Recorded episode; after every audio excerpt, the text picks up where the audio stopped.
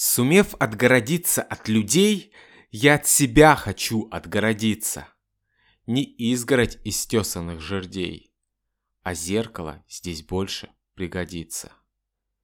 Я созерцаю хмурые черты, щетину, бугорки на подбородке. Трильяж для разводящейся четы, пожалуй, лучший вид перегородки.